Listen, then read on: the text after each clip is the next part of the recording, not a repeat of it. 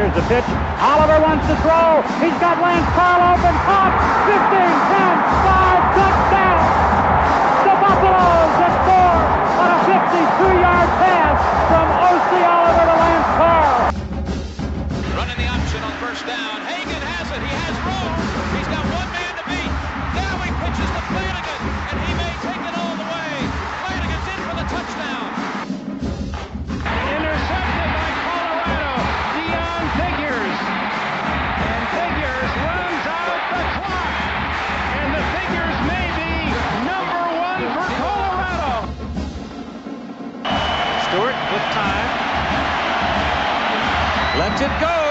He's got three people down there. The ball's up in the air. Caught. Touchdown. Caught by Westbrook for a touchdown. Here's the toss play to Brown. Breaks the tackle. Touchdown. Touchdown. That's five for Chris Brown. Five step drop. Sefo. Liufau wants the deep ball.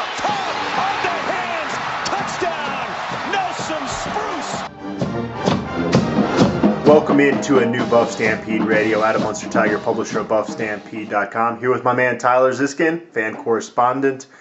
Tyler, this seems to be a pretty quiet first half of camp. Maybe the, the Yeah. most quiet I can remember at CU. Yeah, definitely. Uh, I wish we had more to tell you, but we haven't had a whole lot of access, just in general. Um, yeah, I mean, you get a few questions, obviously, to MacIntyre at the end of practice, but there's just not a whole lot of information getting out there right now. I, I think that's partially a good thing, and partially, hopefully, um, the fan base stays kind of active and involved with the whole process. I think people are a little nervous that they're not quite ready to take that next step yet, so there's a little bit of a disjointed interest.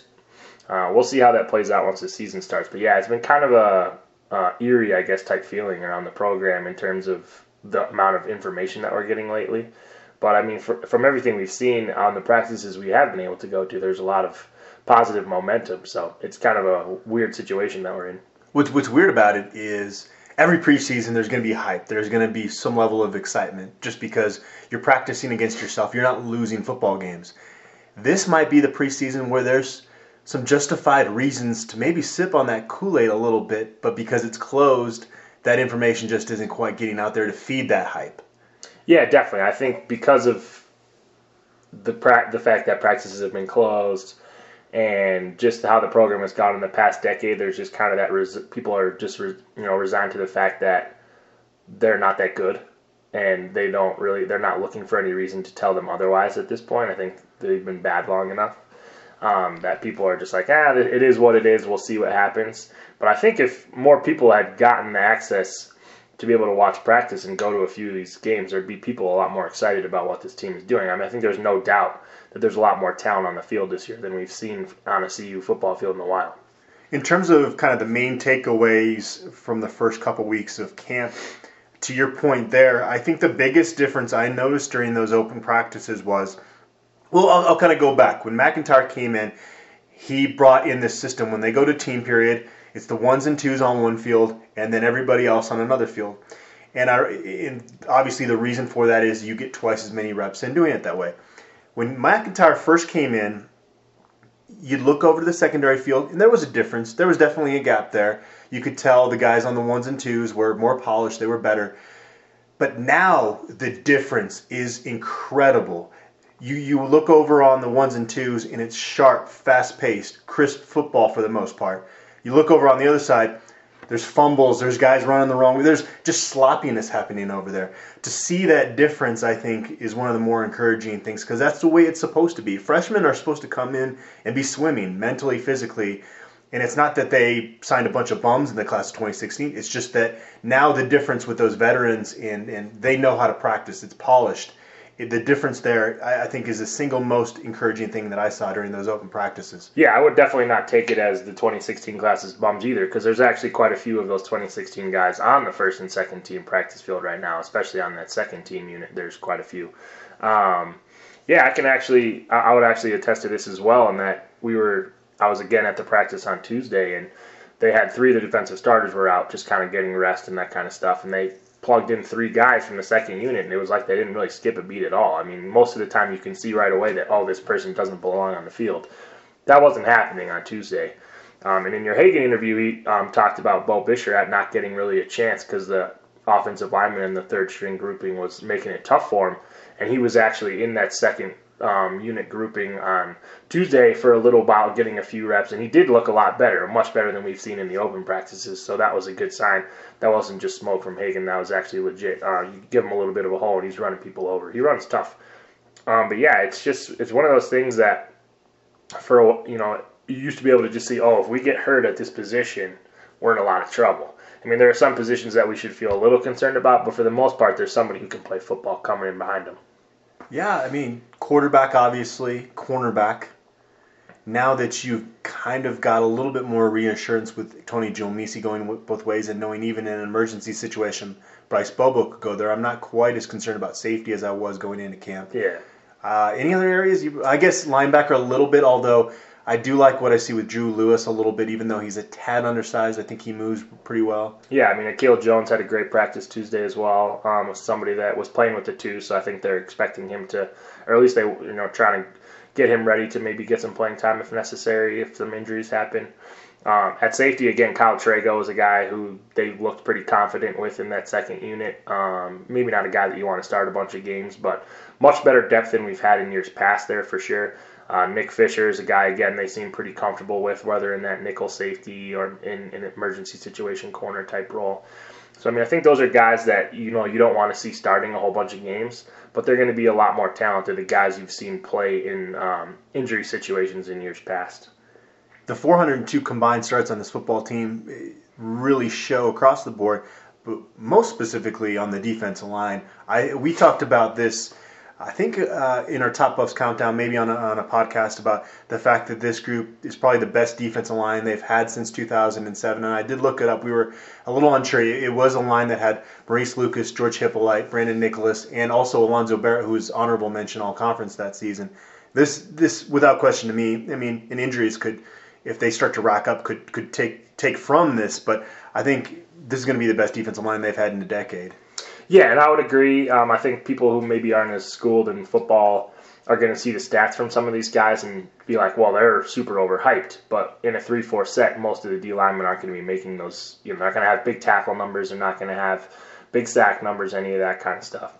But for the first time in a while, we should have a formidable run front. It's been a long time we can do that. It's tough to do that with a 3 4. Um, so, but there's some big boys out there now, and uh, they're going to make it tough for offensive linemen to get to that second level, which is what you're really looking for from a three-four line.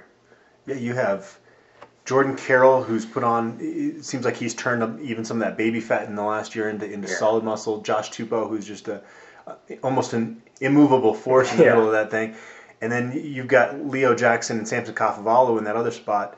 That is a legit group. That is mm-hmm. a legit. I mean, that goes up against a lot of the Pac-12 starting defensive lines. Definitely. I mean, you've got guys who fit a little bit of a different mold behind him, and Jase Franke and Tim Coleman too, who bring a little bit more of that speed um, that you'll probably see them in on third and long situations as well. And they're they've been really good during camp as well, um, especially Coleman. Um, so I mean, between those six, you have a really, really, really solid crew um, that I think you can rely on uh, in the fourth quarter of games too, which we've been struggling with breaking down in the fourth quarter. So another thing I've noticed is Mike MacIntyre's demeanor. He seems less on edge this this preseason. Last year, not that, that he was really mean. He wasn't necessarily barking at the media, but he would come over and, and you could kind of see a little bit of a stress on his face because maybe he didn't like everything he was seeing out there in practice. Now he comes over and it seems like he's enjoying life a little bit more. And I don't know if some of that's calculated just to you know, put on a certain front. But I, really do think that Mike MacIntyre has a lot more confidence in this football team than any other team he's had in Boulder. Yeah, there's no doubt, and it's kind of interesting to see how calm he's been because most people think that this is a do or die year for him. So you'd think he'd be even more tense than normal. Um, if I was him, I would kind of be the same way, though. I think I think if he does get fired, I mean, outside of them having a miserable year like we don't expect at this point, I just don't think he deserves to, to go. So, I mean, to me, at the worst case scenario, he's going to leave the program in far better shape than he got it in. Um, so for him, I think that's where some of that peace is coming from. He's he's done a really nice job of building back up uh, the program, and there's some solid pieces moving forward, no, no matter what happens with him. Kind of basing this off our limited exposure to this football te- team during those open practices, along with maybe comments made by coaches, other players. Who are some of your risers and fallers early on in camp in terms of guys that you feel have improved their spot and uh, have maybe regressed a little bit? We'll kind of go back and forth here. Maybe just start with a, a guy that, that you see as a riser. Uh, the one that I started with was Ahkello Witherspoon, which actually we haven't seen a lot of comments on throughout camp. But from the people that have been there and watching it, he's done a really nice job this year. I, I think they that's a lot of why people have really started to talk about the secondary really taking off this year. Um, being up close to him in the last few weeks, he's gotten a lot bigger. He was always tall and rangy, but he's kind of filled out his frame a little bit. He's a, he's definitely been a lot more physical in practice used to be getting ran, uh, run on hard by a lot of the secondary coaches for not working hard. I haven't seen that happen once this fall camp. They seem really confident with what he's going to be able to do this year. Um, and so combined with Chido and Isaiah Oliver, that's three corners that you feel really good about. You start to feel good about what the secondary can do. I got to mention Kyle Evans.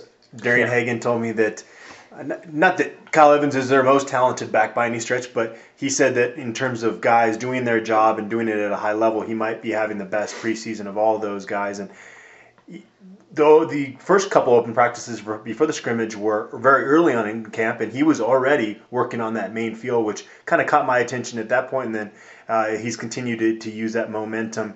He's with Patrick Carr leaving the program, a really nice depth piece to have there. You don't necessarily need like you you got to force somebody into that role. Yeah, definitely. I mean, he's a guy who, in the interview again, they compared to Rodney Stewart. I, don't really love that outside of the fact that he's really small and hard to find behind the line. They're going to be a little different in that Rodney was a quick guy, and Kyle Evans, I think, is going to, you know, kind of sneak up on you. He's going to be on you before you know what happens, and he's going to run through you a little bit more. Um, he's he's much stockier, I guess I would say. Um, he's he's somebody that, yeah, I mean, as a fourth back, he's really going to help you. I, and I think on special teams, they're using him quite a bit um, on return situations. So he's definitely going to play. So people should get used to that fact. And I wouldn't be nervous about it. He's pretty solid. Got another riser for us. Um, yeah. So I had a few other ones. The next one I had on the list was Tim Coleman. I have Um, him on my list as well. yeah, a guy that I think has really battled injuries his whole career here, and I think has finally found a spot that he's really comfortable in in that backup inside role. Um, he's gonna. We talked about this a little bit earlier. Provide a little different dynamic to that defensive line. I think he could have a chance to be our best pass rusher uh, in those three defensive line units. What about Diego Gonzalez?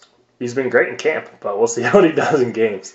I mean, but Well, yeah, he was he was kind of inconsistent in practice before. yeah, There there are some of the guys that will be really good in practice and then really struggle in games. There are some people that just aren't super consistent in practice, and that's why we were really concerned about place kicker going into last year. We kind of warned people, and of course Diego comes out and he's great early on in the season, and then they keep getting stuck on that left hash when he comes out there, and that's when the issue came in. They did bring in a kicking specialist, which I think mm-hmm. i- is big, and it's kind of crazy. You go from having a full time special teams coach where you would think that would be like what they would do, right? Yeah, yeah. But you know, such is life. Uh, I will say I haven't seen him miss once, so I mean that's a pretty good sign. And he's not. He's he's got some pop in his leg too. I mean everything that he's hitting is like destroying through the uprights. Like there's there there aren't a whole lot of them that are really leaking their way across the goalpost. So Even on a lot of the makes last year, especially the extra points, it was really low. His Uh, too. He's seemingly yeah, no. improved that as well. definitely, Sam Noyer, I have on my yeah, list. was, he's on mine too. You know, we talked a lot about okay, Sam Noyer played against this competition in Oregon that wasn't very good in high school. He looks good, but again, the competition level, it's hard to know exactly what they're getting. This kid gets the ball out really quick, very quick release, very accurate in what we've seen, and he's working behind those third string O linemen that we saw Steven Montez had to play behind last preseason, and it's really hard to look good with that group. Yeah, I mean I would say don't get too crazy about what we're saying here. He's not starting anytime He's soon. not starting. He's probably he's not going to pass Montez either. At least not this season, in my eyes. Um, but he's a lot better than I think we all gave him credit for coming in, which is a great sign. I mean, you feel a lot better about the quarterback depth once Sefo's gone. I mean, it was kind of we always thought it was like, oh, it's Montez or nothing. Um, we're going to have a battle there, which is a good thing because Montez has been pretty good in his own right, I think, so far in camp. Um, and we'll obviously see if Tyler Lytle ends up a buff, shows up um, here as we all expect. That I think you've got three guys that you feel pretty confident about. And another, I kind of put this i- i- as in a whole group, and it's Juwann Winfree, Bryce Bobo, Kabion Ento, and Johnny Huntley, just in terms of We've got. Are we getting bombed here, Tyler? Fighter jets going over the house right now. Sorry.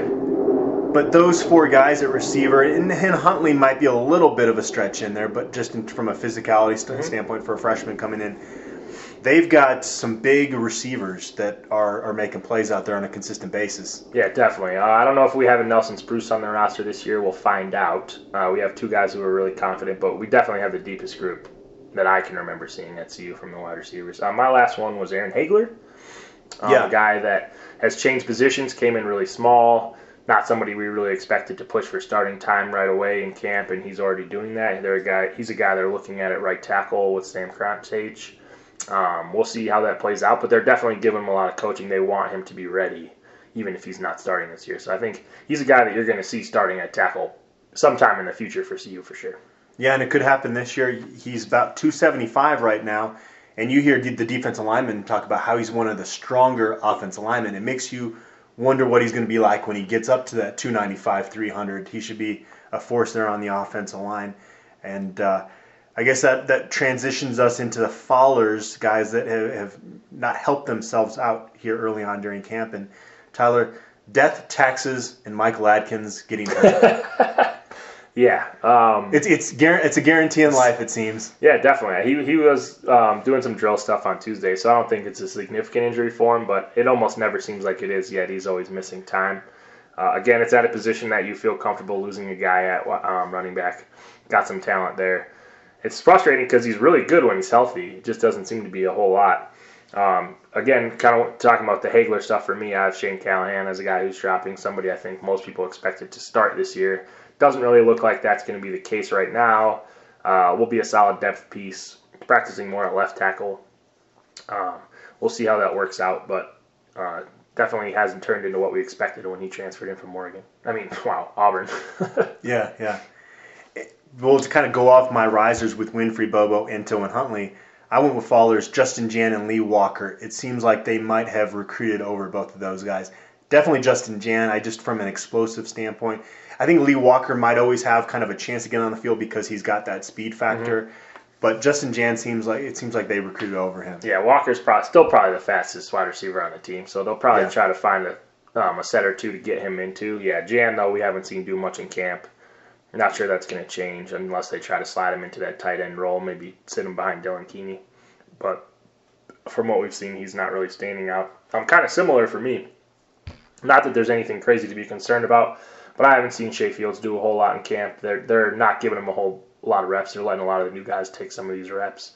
Um, you know, we've seen what he can do on the field when he's healthy, so it's not really concerning to me at all. It's I would just like he hasn't stood out to me in the practices that I've that I've seen. So we'll see. It's kind of a guy that I'll be watching during the season to see how good he really looks. Yeah, I think he just part of that is just his reps are probably a little bit limited. It And and I think this is the right thing to do with certain guys. You know what you can get out of them is to not push them during camp, and that's something that they've they've tried to do in the past. And um, it- it's kind of a new way of doing it in, in football. Like it's it's pretty common. You want to if if you got a guy that's uh, proven himself to preserve him a little bit. Um, that, that was all I had for Fallers at this point. Do you have anybody else? Nope, that was it for me as well. All right, well, we're going to get into some camp headlines, just kind of recap some of the main things that have happened. Again, not a lot of earth shattering stuff. And then after that, we're going to have an exclusive camp interview here on the podcast with defensive lineman Leo Jackson. After that, we'll get into the Buff Stampede mailbag, answer some questions that we got from Twitter. And then we'll finish up with some odds and ends. We got we got to talk about Nelson Spruce and Emma Coburn and Emily Simpson and uh, the great things that they did in the Jenny Olympics. Simpson, What did I say? Emily Simpson. Oh, that's not good. you deserve better than that, Jenny. yeah, you do. We love you. All right, camp headlines. Let's start it here. NJ Falo suspended for the first three games, about kind of what we expected. So he'll be in the mix throughout their conference slate. And uh, one of the concerns when we were going down the depth chart before camp was at outside linebacker. NJ Falo being in the mix at least for a conference play is a big deal. Dino Gordon, his status is yet to be determined. I would imagine maybe he gets more than three games, especially since they haven't announced it yet. Yeah, I mean, it's kind of interesting to me that they haven't announced it. I don't really know. I'm assuming they're waiting for something to go through or see what he can finish. I'm sure he had some stuff that he was obligated to go through before they told him exactly what his punishment was going to be. So maybe he's still working through that. NJ being three games is honestly a bonus for me. when this first happened, I thought they were both going to be gone from the program. So to be able to get both of those guys back is probably um, a nice surprise for all of us. Hopefully, they stay out of trouble in the future. Um, NJ coming back for conference play is big, as you said. Uh, more outside linebacker depth. Uh, Dino Gordon this year, I don't think he's going to get a whole lot of reps one way or the other, so not as big of a deal. Um, looks like he's got to get back into shape a little bit uh, as well. He hasn't been able to practice, so no surprise there. When I was talking with Hagan about Dino Gordon, he talked about just kind of his focus needs to be better than what it's been. So he's very much a work in progress, but a guy that they obviously don't want to give up on. I think might be one of those guys when it's he's like a redshirt junior, the light bulb hopefully turns on for him and he becomes. But he will be, I think, a special teams contributor. He did some of that last year, uh, if he is eligible to play at all this year. Tyler Henington decided to give up football. This is something that broke right at the beginning of camp, and just a guy that not only did he have the injury issues the last couple years, but a guy that just didn't seem to fit into this new defensive scheme. Yeah, I mean, I, I'm actually glad that he did in, in the sense that he's battled through a lot, and I don't think he's really fully himself anymore. Um, you always wor- worry about those guys who are playing just to prove a point when really they're not healthy enough to do so anymore. And I kind of felt like that might have been what was happening with him. Um, yeah, and the, the defensive scheme just not for him anymore. So I was actually happy to see him kind of get out of it with more or less his health intact. I mean, though, you know, he can go work on other things that he wants to do with his life and not have to worry about all these injuries he's gone through. I said I, I thought Sefo Liufau was fine. You didn't need to limit him at all during camp, and that's been kind of how it's played out. No issues, no setbacks at all. Really, now it's all about can Sefo work off the rust. There's really no more talk about the foot anymore. We're really not concerned about that. No, yeah, I mean, he and a couple people have said Tuesday was his best practice. He looked pretty comfortable to me. Um, I've seen him better for sure, but I mean, he's this is probably in limited reps that we've seen in these four practices that have been open for me. Um, he's looked as good as he ever has here, in my opinion. So as long as he stays healthy and leads these boys, I, I think we'll see a pretty successful season from him. He's always seemed to kind of up his play a little bit in games too. He did have a decent camp last year, and that's what made a lot of us optimistic until he hurt his shoulder early in the season. But uh, yeah, I've, never really put him under much of a microscope in practice. You kind of know what you get with Sefo at this point. You you thought that they should really roll with him in that that running role that he did so well as a running quarterback last year. Talking with Brian Lindgren, it seems like they plan to not really hold him back a whole lot. And yeah, I mean they you know especially if they run you know they get the guards they want in there starting, a little more of a road grader type situation. I think they feel like they can keep him healthy. Um, I don't see any reason not to do it at this point. I mean, they might want to slow it up a little because the offense is going to change, and you'll see more running backs. I think get the ball, um, but I think they'll still use them, and I think they should. Bryce Bobo was going both ways at the very beginning of camp, and uh, he settled back in at receiver and has been doing really well in that role. Had a good scrimmage on Tuesday is the light bulb turned on for him? We'll see. I, I don't know if the jury's quite out on that quite yet, but I think early on in camp it was more a situation if they get injuries building up at safety, he's at least got a little bit of practice time in that role. Yep, I mean I was at that scrimmage on Tuesday that we've been talking about uh, through the notes and on the board the last couple days, and had two touchdown passes that or catches, should I say, that were both really fantastic. One right over the DB, one with a nice grab in the corner. Um, he's been good, man. So I think that's probably why they settled him back into that wide receiver role. He's been really comfortable there. Um, and hopefully they use him because it seems like when he gets out in space, he can really do some pretty amazing things. So I'd like to see him see the ball more this year for sure. People pronounced his name Anthony Juomisi when he was a recruit. Now he's Tony. And you got to pronounce his, his last name right now, everybody, because this kid can play. It's Julmisse. No, no Isi at the end of it. It's like it's like the plural of moose, right? Isn't that meese? Yeah, Tony Julmisse. He's a stud, man. He's going both He's ways. Is, is he going to play safety? Is he going to play receiver? We don't know yet, and I think injuries will dictate that. Yeah, um, he's very similar body type to what you see from most of our guys in the secondary right now. So they definitely like him in that role. Um, really long, longer than I was expecting before he got on campus he's been really successful in both roles. Uh, he's done a good job at a couple long touchdowns as a wide receiver. He seems really fluid, really comfortable backpedaling as well in the secondary. So um, corner, sec, corner, safety, whatever they want to put him, he looks really confident. Um, he's probably the, he's gonna play this year. I'm, I'm about as confident as that as I am in anything else. From MacIntyre, who does not like talking about freshmen, it Yeah. even admits that. Yeah, yeah. So I think you'll see him out there, um, and you'll be impressed. He's good. We could get a few more of them Florida boys. That would be good based on what He- we've seen so far. yeah, if you just envision what like a pure Florida athlete looks like, that's what Tony Julmisse is. So fluid out there. Yep. Kyle Evans placed on scholarship. We talked about him a little bit earlier, of course. I'm sure everyone's seen the video by now of him thinking that he's in trouble, and all of a sudden, uh, the the team jumps on him. Basically, that was cool. Tho- Those are some of the best moments of camp for sure when guys get placed on scholarship. Yeah, definitely. And I mean, obviously, he's well liked based on the reaction from the team, which is you know you, those guys who work hard for you for however many years they're on the team and get get um, get honored with a scholarship like that. I mean, that's got to feel good for the team. It's good for him. I mean, you always want to be able to see those guys get rewarded. You think of like walk on, you think of Rudy and scrawny somebody. then you walk up to Kyle Evans, and yeah, he's super short. He's five six, but dude has muscles on muscles. He is jacked. Yeah, definitely. No major injuries so far. and this is a wood table, so we're, Yeah. we're all set there. Let's jump into our interview with Leo Jackson. I think it's pretty insightful. I, he's a very charismatic kid, one of my favorite guys on the team to talk to.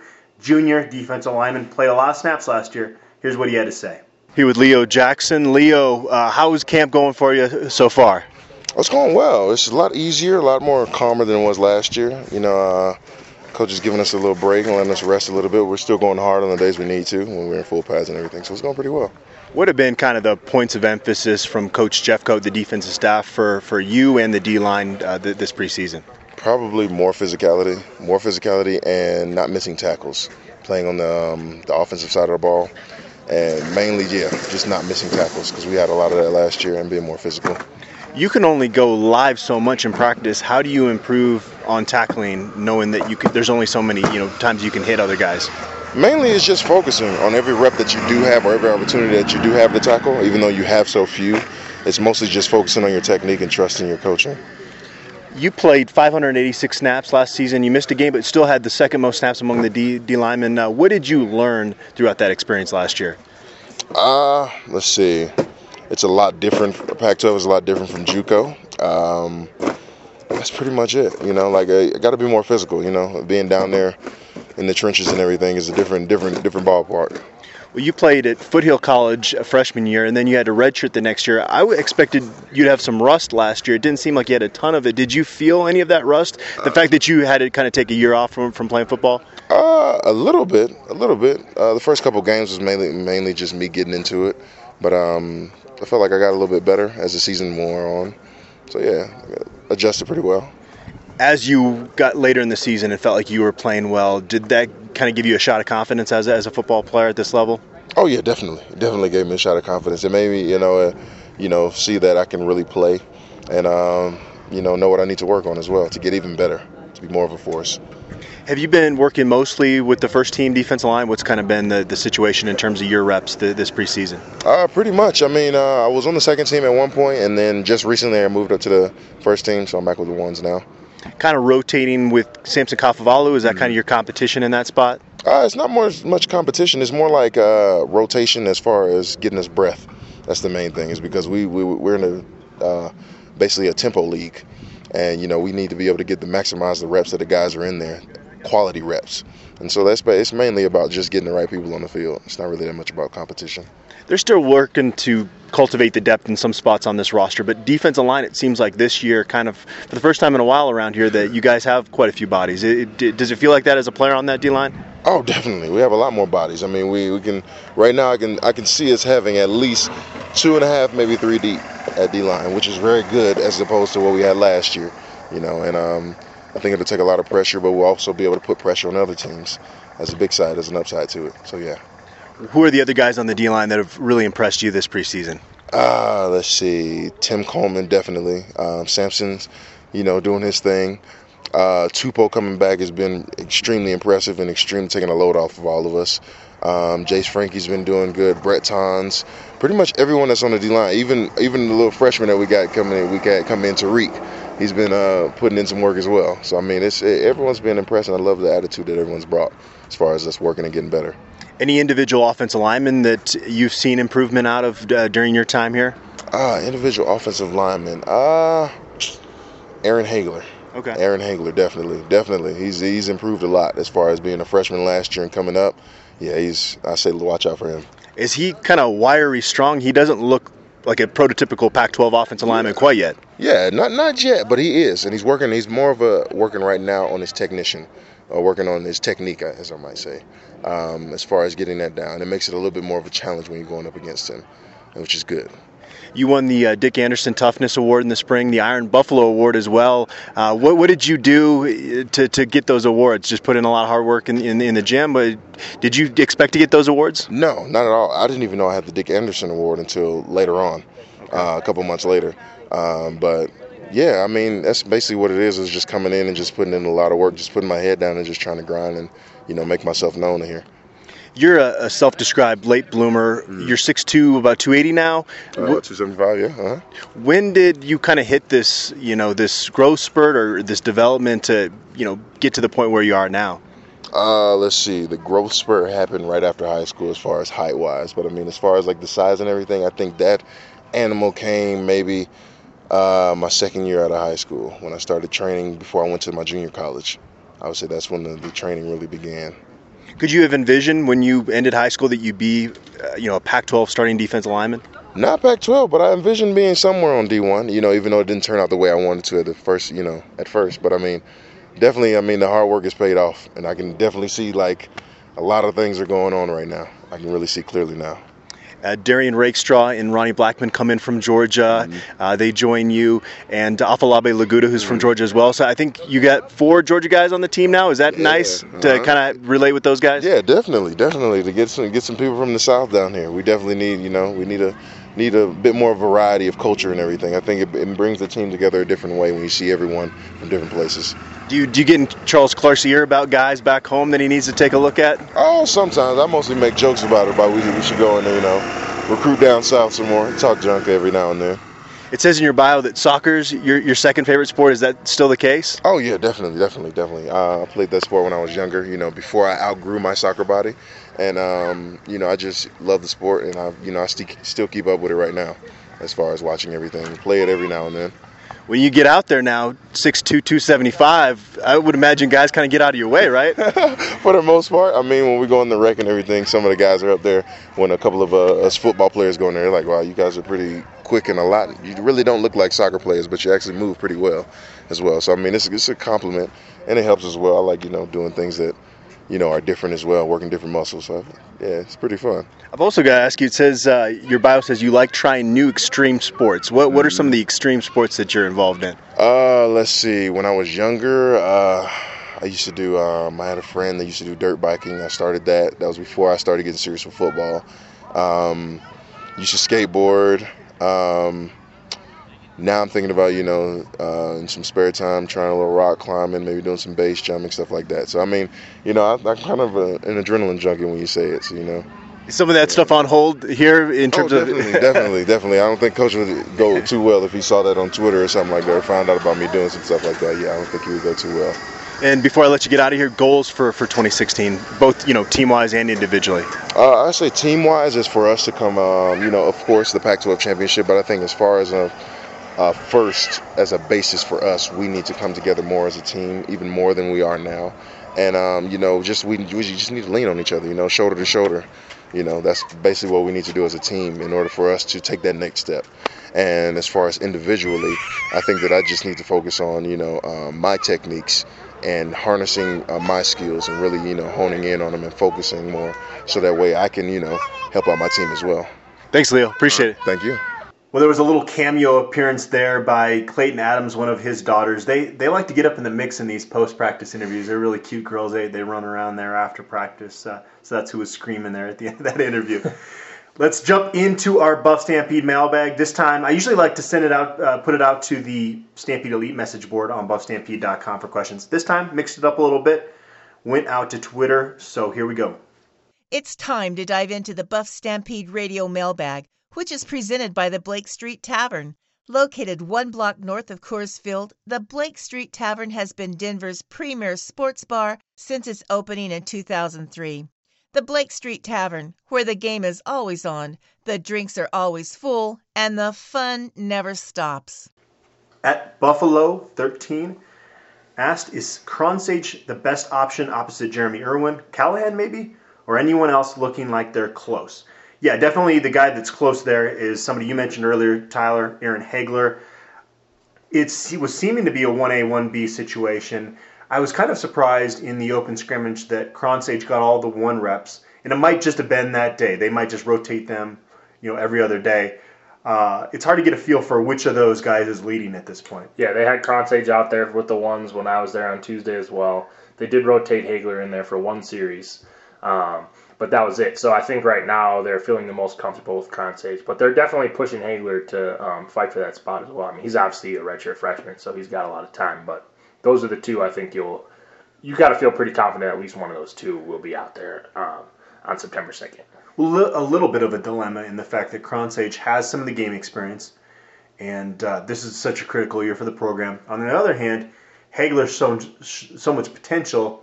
If it's close, does Ty go to youth or does Ty go to experience? It's going to be tough. I mean, it's obviously an important position for the offense. Um, I think probably you start with the experience first, and if it works out, you run with that for a year. Um, if it doesn't, I mean, uh, ideally you get one of those guys to slide over to the left side once Jeromy Irwin is gone.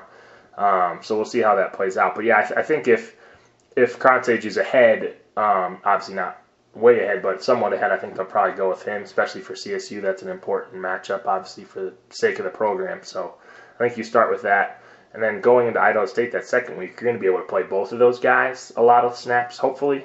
So I'm fine with them both playing in that game, but generally, I hate the thought of rotating offensive yeah. linemen. I didn't like it when they did it with Huckins and Callahan last year. I think you stunt the, the growth of both guys, rather getting one just really experienced and, and ready to take that, that next step as a player.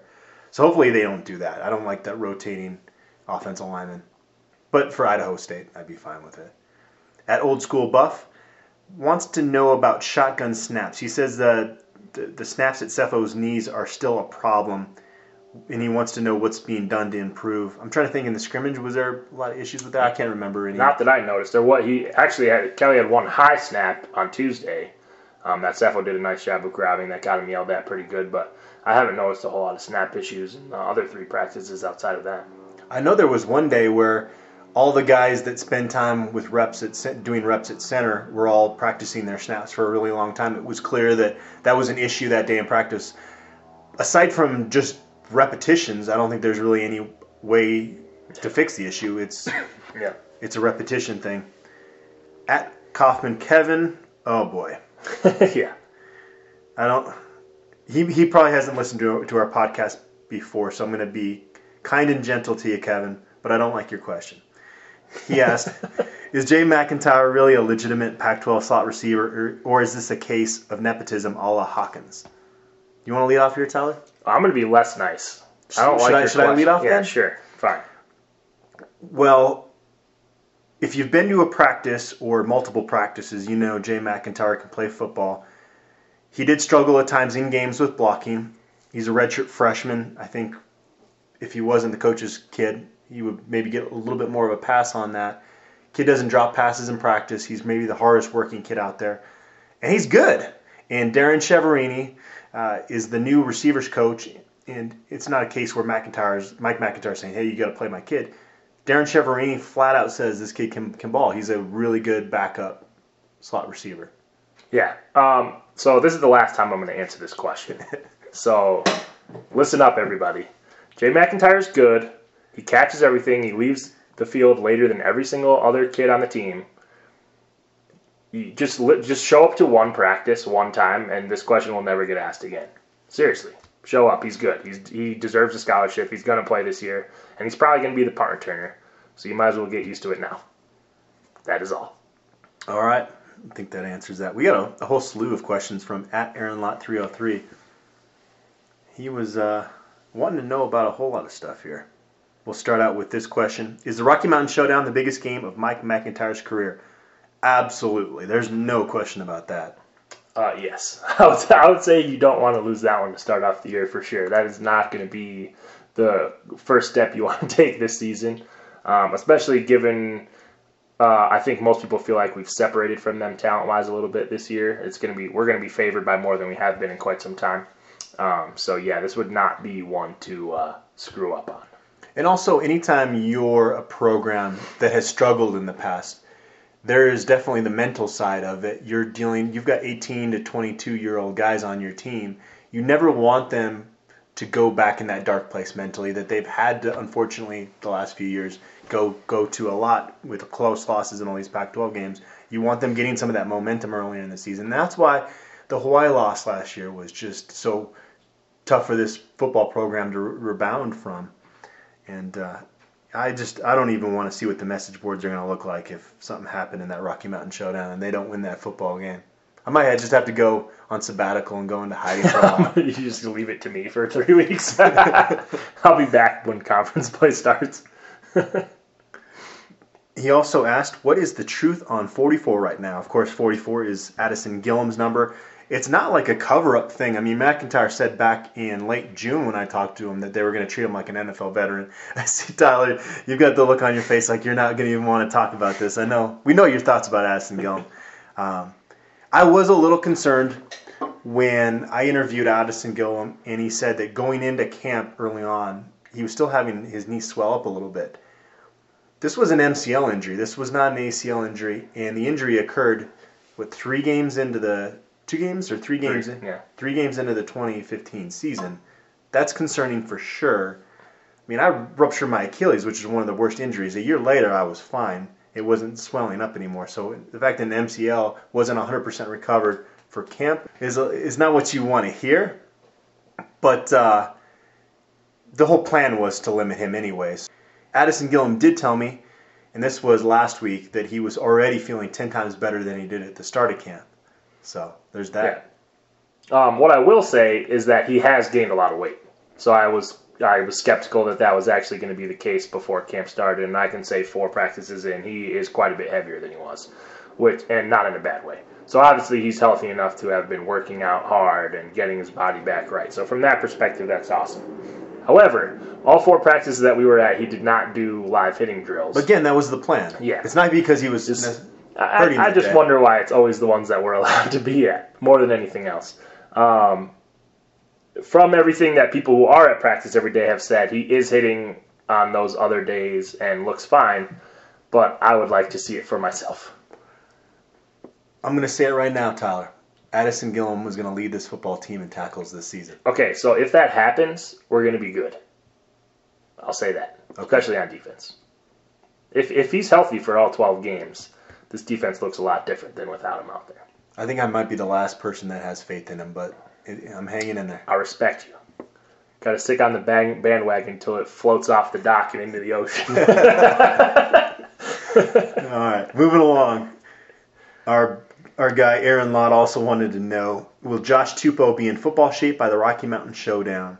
That's a good thing I think about camp is it is so long and so grueling for a guy like it's tough for a guy like Aaron Haigler, who you're trying to put weight on. You're like worried because it's hard not to lose weight during camp. A guy like Josh Tupou is naturally going to lose some of that weight, and the dude just naturally carries a lot of weight really well. He's in a yeah. nose tackle role where you're eating blockers in the, in the first place.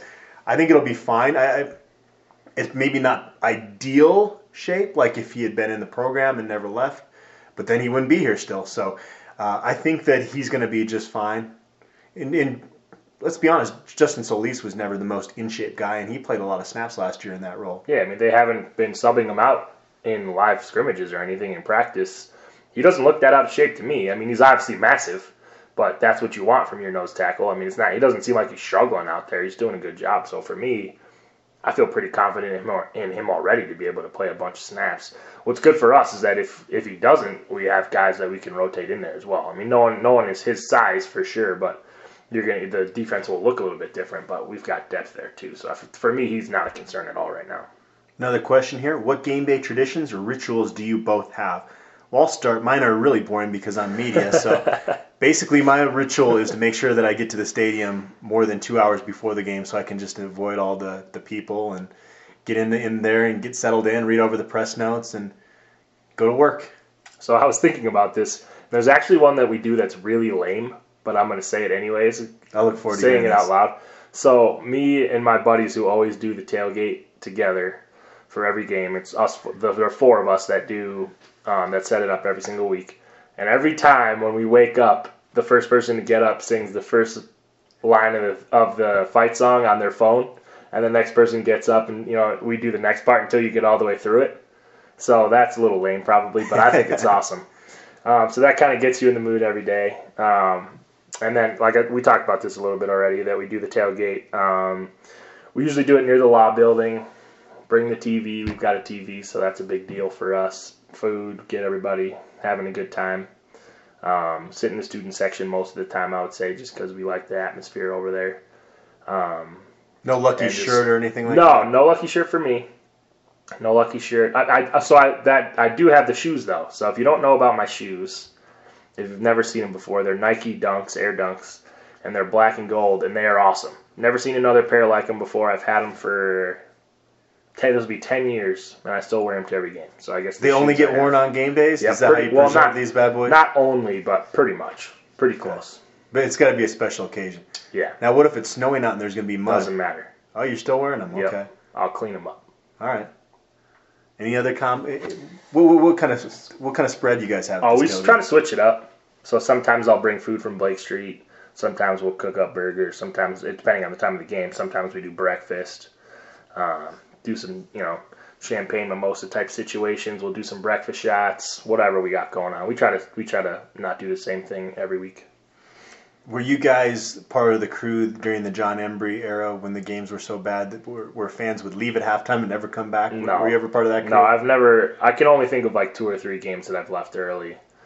Um, ever. Do you remember And- which games they were? No. I mean, if I thought about it, I'm sure I could come up with something. One of them was not this past Oregon year, but a previous Oregon year I left at halftime once, I remember. They, I forget which one it was, but the, it was like 70 to 0. Well, yeah, they were they were covering like 38 point spreads in the first quarter Yeah. and a half. One of those games I did leave early. Um, and I think I left once. I left on homecoming early as well because I had a bunch of buddies in town that don't care about his football as much as me, and they convinced me to leave. And the score ended up being awful, so I wasn't that mad by the end. But I was pissed at the time. He also wanted to know our favorite CU football uniform combos. I like most of them. I'd say my number one, and it's kind of a boring answer here. I just like the Stormtrooper look. It's really clean. Yeah, mine's black helmets, silver jerseys, black pants. Those. Are Oh, that's what. There's only three that I don't like, and that's That on the that list. Oh, really? No. It's kind of interesting how polarizing this is. yeah, I don't know. I like those a lot. Okay. The all blacks are cool. I don't. I can't think of one off the top of my head that I really don't like. What about uh, black, white, black? I don't like No, that. I think that would probably be all right. So yeah, I think that was the one that Ryan Koenigsberg hated last year, and I think he's come around on that one as well. Okay, I still don't think, like it. I think you you would have to do like gold pants, white jersey. I don't know, white helmet maybe for me to be like that's kind of weird. Something that they probably would never put together. I haven't hated any of them yet. Black, white, gold would look ugly if they did that. Yeah, that'd be kind of weird. Yeah. I, I really like the silver, white, silver look. I also like the silver, white, white look. I I guess more my I like clean like uniforms that look like you know they, they match. Uh, and then the classic, of course, is all, is cool. And then I like the all silver as well. So I like most of the combinations. Just the one you like the most happens to be one of the ones I don't like. That's So- probably actually a good thing for me. I would like us to be different in what we like on uniform swag. all right, all right. At Bama Winnie, oh, this is a good one. Why does the new Cam the Ram look like he escaped from the petting zoo? you know the know- answer to that. What's funny is, and I felt kind of bad. Ryan and I, in our preview video for the CSU game last year, were joking around about how pathetic Cam the Ram is and how he's got sad eyes. And then the poor little guy passes away on the eve of the game. Man, I felt kind of bad. Um, he he definitely the old Cam the Ram had really sad eyes. You just wanted to get kind of give him a hug. This new Cam the Ram is kind of cute, man. um, I honestly haven't seen this picture yet. He does look like he's escaped from a petting zoo because he looks like the kind of pet you want to go up to. Is he a and pet. baby or is he full? Yeah, grown? he's well, he's he's pretty big, but he's got like a, a more youthful like face than than the old Cam the Ram that looked a little beat up. okay. Well, I'm not going to give this ram any love. So Well, he probably did come from a petting zoo. He definitely didn't come from Ted Turner. He's no Ralphie. I like Cam the Ram. I will say it's really unfair to him to trot him out there on that field after Ralphie runs. I mean, seriously, I'm not going to tell you what I'm about to say, but just wait until my free balling podcast. What he just said is going to come up when we do the CUCSU preview, and I think you'll enjoy it. fair enough. That's all I've got. if you just like had him hang out on the sidelines, it's great. But to actually treat him like a majestic beast like Ralphie is, it's not fair to him, man. Dude, everything that you're saying right now, I'm gonna play. I'm gonna play you the clip that I was talking about earlier off air, and you're gonna laugh. All right. Well, if I see Cam the Ram, media's allowed down on the field for the last five minutes. If I see Cam, we'll go give him a little hug. Only if we're winning. If you hug that ram and we're losing, I swear to It's God, the next time I Cam's fault. see you, Come on now. no. All right. Yes, it is. At JG Buffs asked, why do CSU fans genuinely think they are getting in the Big 12? That's probably a question for CSU fans, but I would think uh, this new stadium, I guess. Um, I honestly think they do have. I don't know if they're gonna get in, but I think they have an outside shot. And why wouldn't you think that you're? They don't, get in? Tyler. They're not getting in the I mean, I hope you're right, but I, if I was them, I would. Why would you not hold out hope for that? I mean, I would be. So I mean, I don't really fault them for. Don't you enjoy going to bowl games if you're a CSU fan? Yeah, well, you know, they're what are they going to say? Oh, eventually we'll figure it out, and our recruiting will get better because we're in a Big Twelve conference now. It's like, I, you know what? I'm not going to argue against. I mean, I I would would it would kind of defeat the purpose if they were all like, we have no chance. This is stupid. you know, so like I understand why they're doing it, but I mean, I hope they don't. All right, fair enough. A few more topics to get into here before we sign off, and we got to talk about Nelson Spruce and his big game there. Did you see the Hard Knocks episode? I saw it this morning. I watched it this morning. The last eight minutes are just Nelson a straight Spruce. Nelson Spruce Yeah. love fest. It's awesome. He had, he has to make the team now, even though he got hurt. Didn't uh, When was the last time an entire episode was about one of the guys who was on the end of making the team and didn't make it? It's a lock. I'm confident. well? He also killed it. Like it wasn't just like we're decided that he's going to be relevant. He was relevant. He had like every catch the last quarter Yeah. of the game. But he sprains his knee, and that's the biggest concern in terms of his chances of making the team. Yeah, which is weird because I don't. Maybe the footage is not in order, but they're talking to him after the game, and he looked fine. I mean, he wasn't limping or anything. But I don't know. Based on what Fisher said about him being able to play, like a sprained knee's not going to hold him back. There was definitely no other wide receivers out there that were like making a lot of noise in front of him. So, to me, as long as it's not a significant injury that holds him out to the end of preseason, I still think they're going to hold a spot for him. It's, it sounded based on what they were saying in their commentary that they really want him to make the team. Yeah.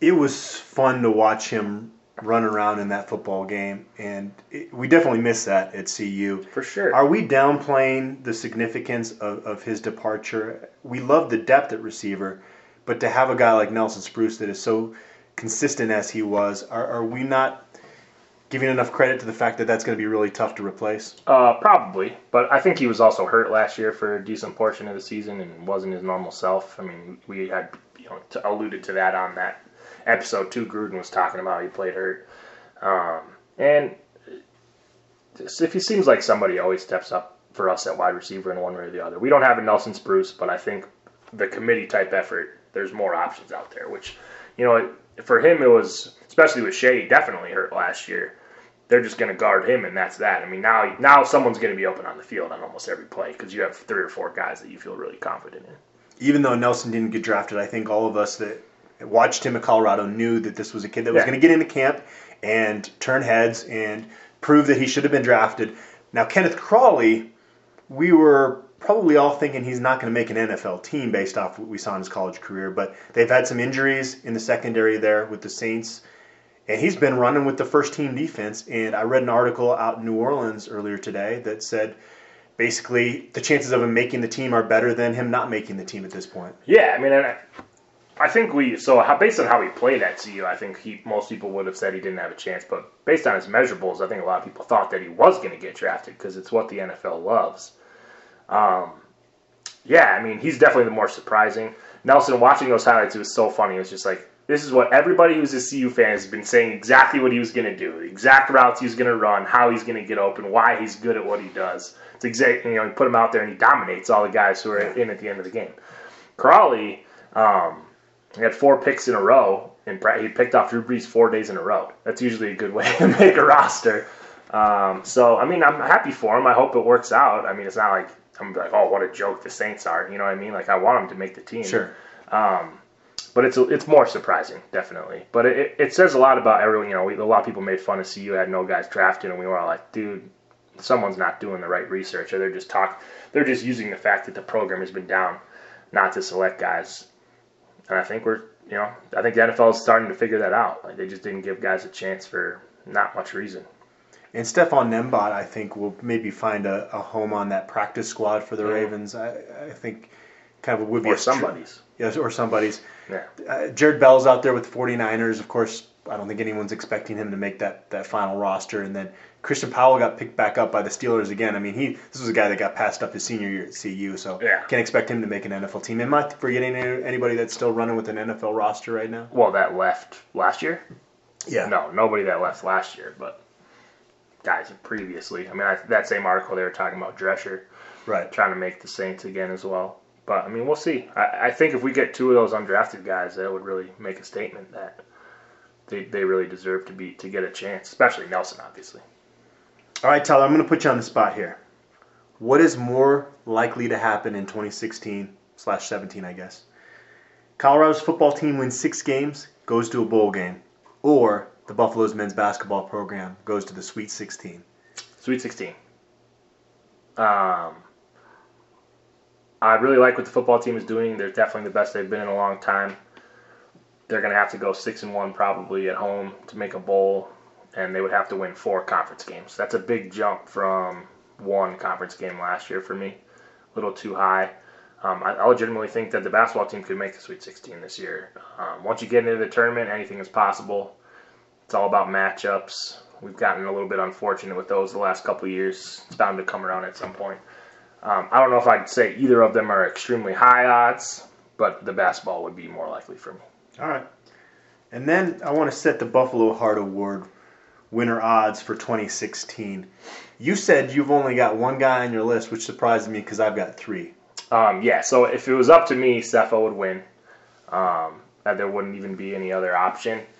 Um, So he's like a like a plus 190 or what? No, he's like there Or minus It's 190? off. It's off the board. Guaranteed win. Um, but I'll but I'll play along with the game. Obviously, Chido would be up there, pretty pretty high for me. Um, and then I would probably have like, uh, ooh, I don't know. All right, I got Sefo, Was- Sefo Liufau 2 to 1, No. Phillip Lindsay 4 to 1, and Chidobe 4 to 1. Isn't it like always a senior though? That's why. It doesn't have to be. I know it doesn't have to be, but I feel like it's always a senior, which is why Phillip Lindsay wasn't really in consideration for me. But yeah, I think Chido and Sefo. There's probably somebody else that I'm missing out there, but I'd be pretty surprised if Sefo didn't win. The way he handled the Davis Webb saga alone almost should make him Three a heavy favorite for that three year award. captain. I mean, everybody calls him the toughest guy on the team. I think that's kind of what the whole purpose of the award is too. Like to me, I'd be very surprised if he doesn't win. Uh, Obviously, if he stays healthy. If he struggles though, and you've got Chido doing Chido things Yeah. defensively, I just don't see that happening. I guess. Like I don't think he's going to be bad enough that people will people are pretty on. hard on the quarterback, man. We'll see. Sefo, win it for me, baby. Jenny Simpson Jenny Simpson. got it right this Yeah. time, and Emma Coburn. They both win a bronze medal in Rio. We can't go through this, even though it's a football podcast. We'd be remiss if we didn't bring this up because it's pretty remarkable. I for Emma's run, I just happened to be getting my daughter ready for school. We're almost out the door, and I see that race is about to start. And of course, we had to sit down and watch that. And I watch so many men's sports, 20, seemingly 24 7. And one day my daughter was just like, she's five years old. She goes, Daddy, do girls play sports? Because I never see them on the TV. And so it was really cool to sit down with her and have, and she started running around the couches because she was so excited about it. And it was really cool. And uh, of course, Jenny Simpson really didn't reach her goals in the previous, uh, I think, two Olympics, right? Yes, this is her third Olympics, so, So- to even be in contention at that age, I guess, for lack of a better term, is really impressive to begin with. Let And alone- at the end of the race, medal. she just screams out. You can hear on the broadcast. It was it's it was significant, like winning a gold medal when you consider that no female U.S. athlete had medaled in either of those two sports. Yeah, It's no, I mean it's not. Not only did they medal, but they medaled in events that the U.S. has never medaled in at any point ever.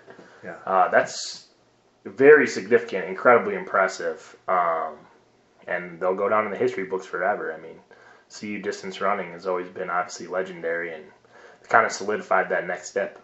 Isn't it kind of crazy that Mark Wetmore can probably go around Boulder, kind of under the radar? I mean, this Yeah. is like one of the elite cross country track coaches in the entire world, and he's right in our backyard, and probably doesn't get the, the credit he deserves. Yeah, I mean, amongst that family, he does because obviously there's a ton of distance runners in Boulder. It's like kind of a mecca for distance running and that kind of stuff. So I'm sure around town for those people, he's very Okay. recognizable. That's true. But- Boulder is a very runner Yeah, central type city. But for the average sports fan, I mean, no one would know who Mark Wetmore is, and that's you know, it, su- it sucks. It's disappointing, but it's obviously not as fun to watch, um, just because it's you know it's so long and they're doing the same thing. But he deserves all the credit in the world, man. I mean, he's built a powerhouse. it's made the Olympics fun. Yeah, definitely. I mean, the Olympics is always a lot of fun. It, it reminds me of how much I love to watch these other sports that I don't give any time of day to otherwise. And I think I'm actually gonna like try to make a conscious effort to watch some of these things more often, like gymnastics and volleyball, especially. You said you're going to get uh, women's volleyball Yeah, season yeah, I, tickets. I. I am going to. Um, it's a sport I really enjoy, and I we did the Midnight Madness thing at CU for the basketball one year, and it was before a volleyball game, and I went and really enjoyed it. So I think I am gonna. I mean, it's not not a huge financial thing, you know. I think it's like fifty dollars for season tickets, not a big deal at all, and I like the sport. I'm gonna go watch it a little bit more.